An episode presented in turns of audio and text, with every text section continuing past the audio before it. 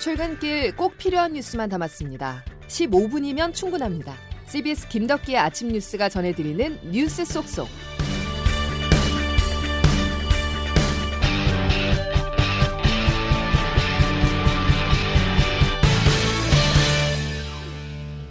여러분 안녕하십니까? 1월 26일 김덕기 아침 뉴스입니다. 날씨가 다소 포근해졌지만 우리가 마주한 코로나19의 현실은 매섭습니다. 작은 틈만 보여도 여지없이 집단 감염으로 이어지는데요.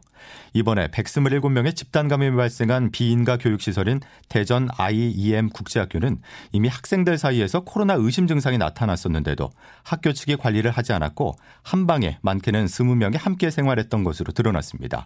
3차 유행 속 코로나19 감소 추세에서 이번 집단 감염은 전국적 확산의 또 다른 뇌관이 되고 있습니다.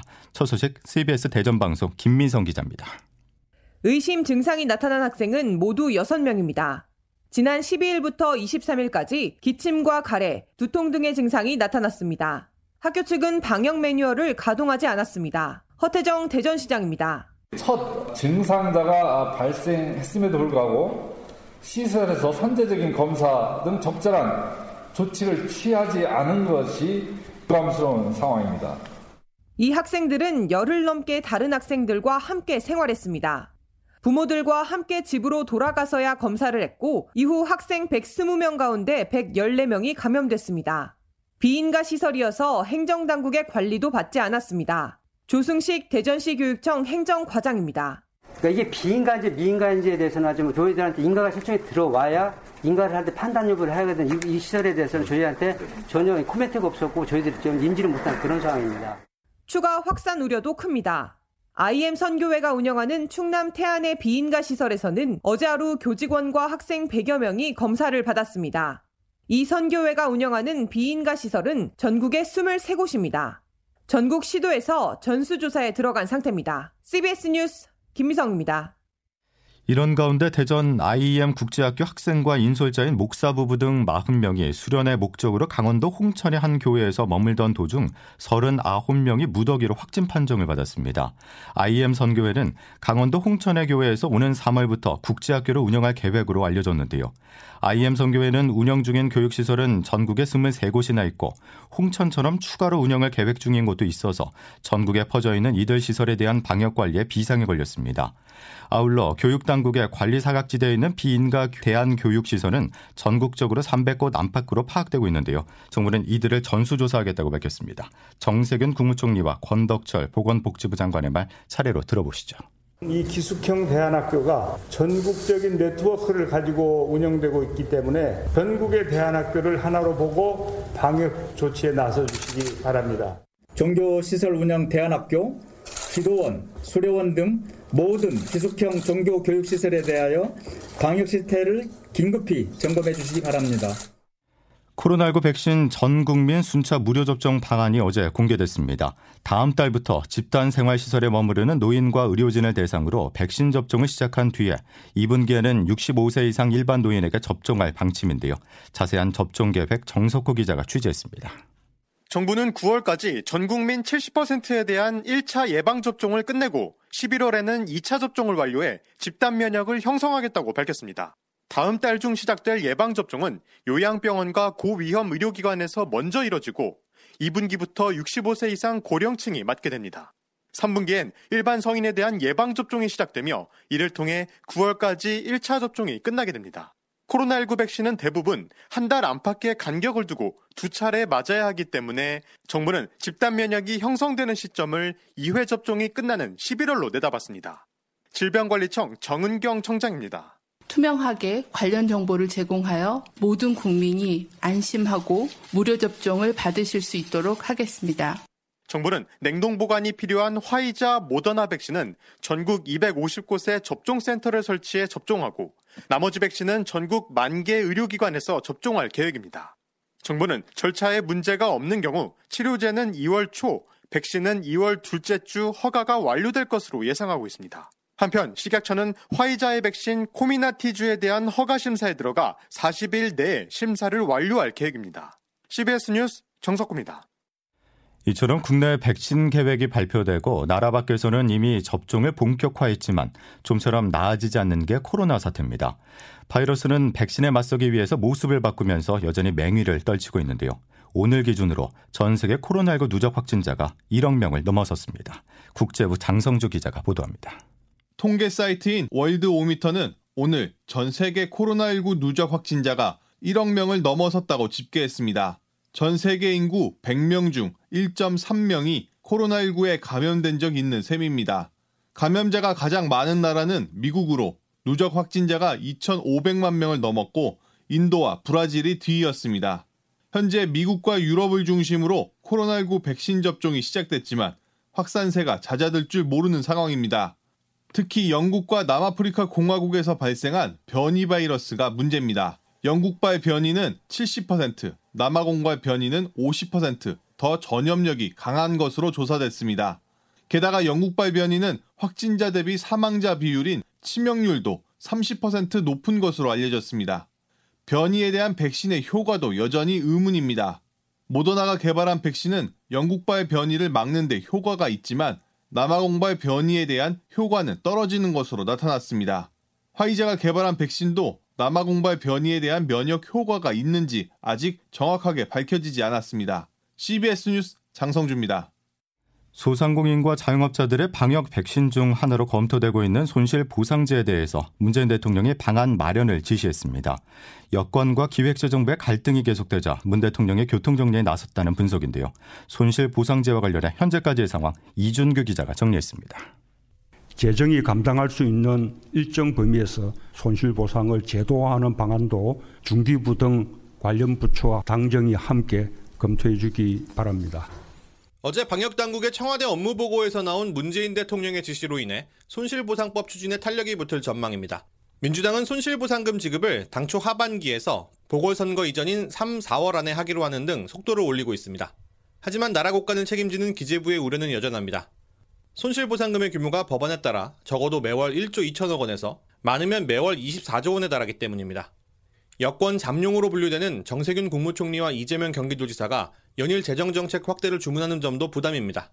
민주당이 당론으로 추진하기로 한 상생연대 3법 또한 큰 재정이 요구되는 법들이어서 기재부의 부담이 적지 않습니다. CBS 뉴스 이준규입니다. 더불어민주당은 내일 정책의원 총회를 여는 등 4월 재보선 전에 손실 보상금을 지급하는 목표로 속도를 내고 있습니다. 이에 대해서 김종인 국민의힘 비상대책위원장은 대통령이 재정 긴급 명령권을 발동해 100조 원의 예산을 확보해야 한다면서 더욱더 적극적인 재정 투입을 촉구한 반면 안철수 국민의당 대표는 민주당이 돈풀기를 통한 노골적인 금권 선거를 선언했다고 비판했습니다. 국가인권위원회가 박원순 전 서울시장이 비서에게 했던 언행은 성희롱이 맞다는 판단을 어제 저녁에 내렸습니다.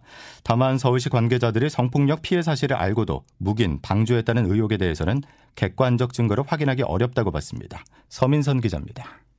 고 박원순 전 서울시장이 업무와 관련해 피해자에게 행한 성적 언동은 위원회 법에 따른 성희롱에 해당한다.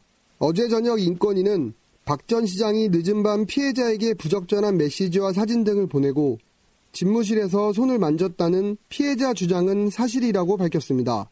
수사기관이 박 전 시장 사망을 이유로 판단을 유보한 성추행 의혹이 공신력 있는 국가기관의 조사를 통해 사실로 인정된 겁니다.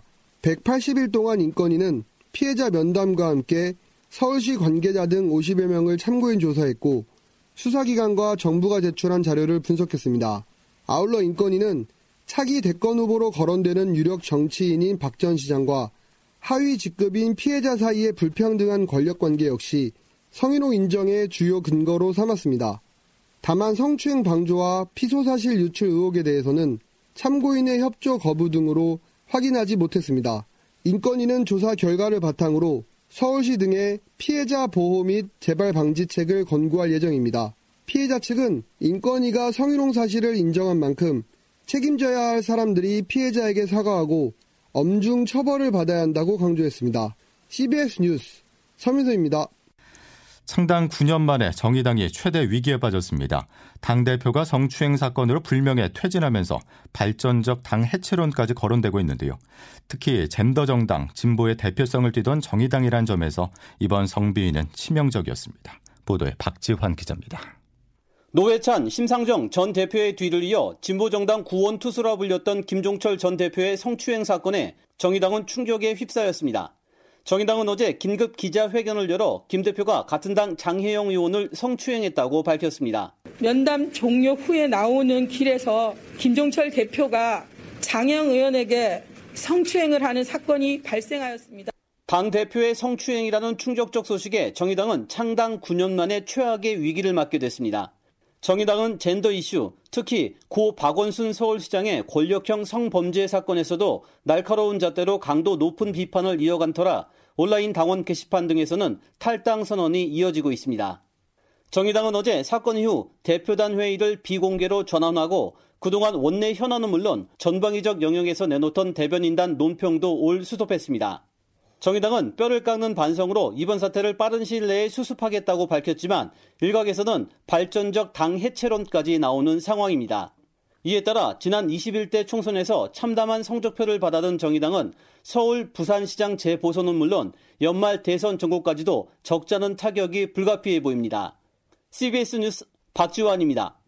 장혜영 의원은 SNS를 통해서 피해자다움도 가해자다움도 존재하지 않는다면서 성추행 피해자와 가해자에 대한 편견을 꼬집었습니다. 장 의원은 현재 국회의원이라는 사실은 결코 피해자가 될 수 없음을 의미하지 않는다며 피해자의 정해진 모습은 없다고 강조했습니다. 장 의원은 또 가해자다움도 존재하지 않는다고 밝히며 이전까지 훌륭한 삶을 살아왔더라도 예외는 없다고 지적했습니다. 다음 소식입니다. 어제도 경찰이 고개를 숙였습니다.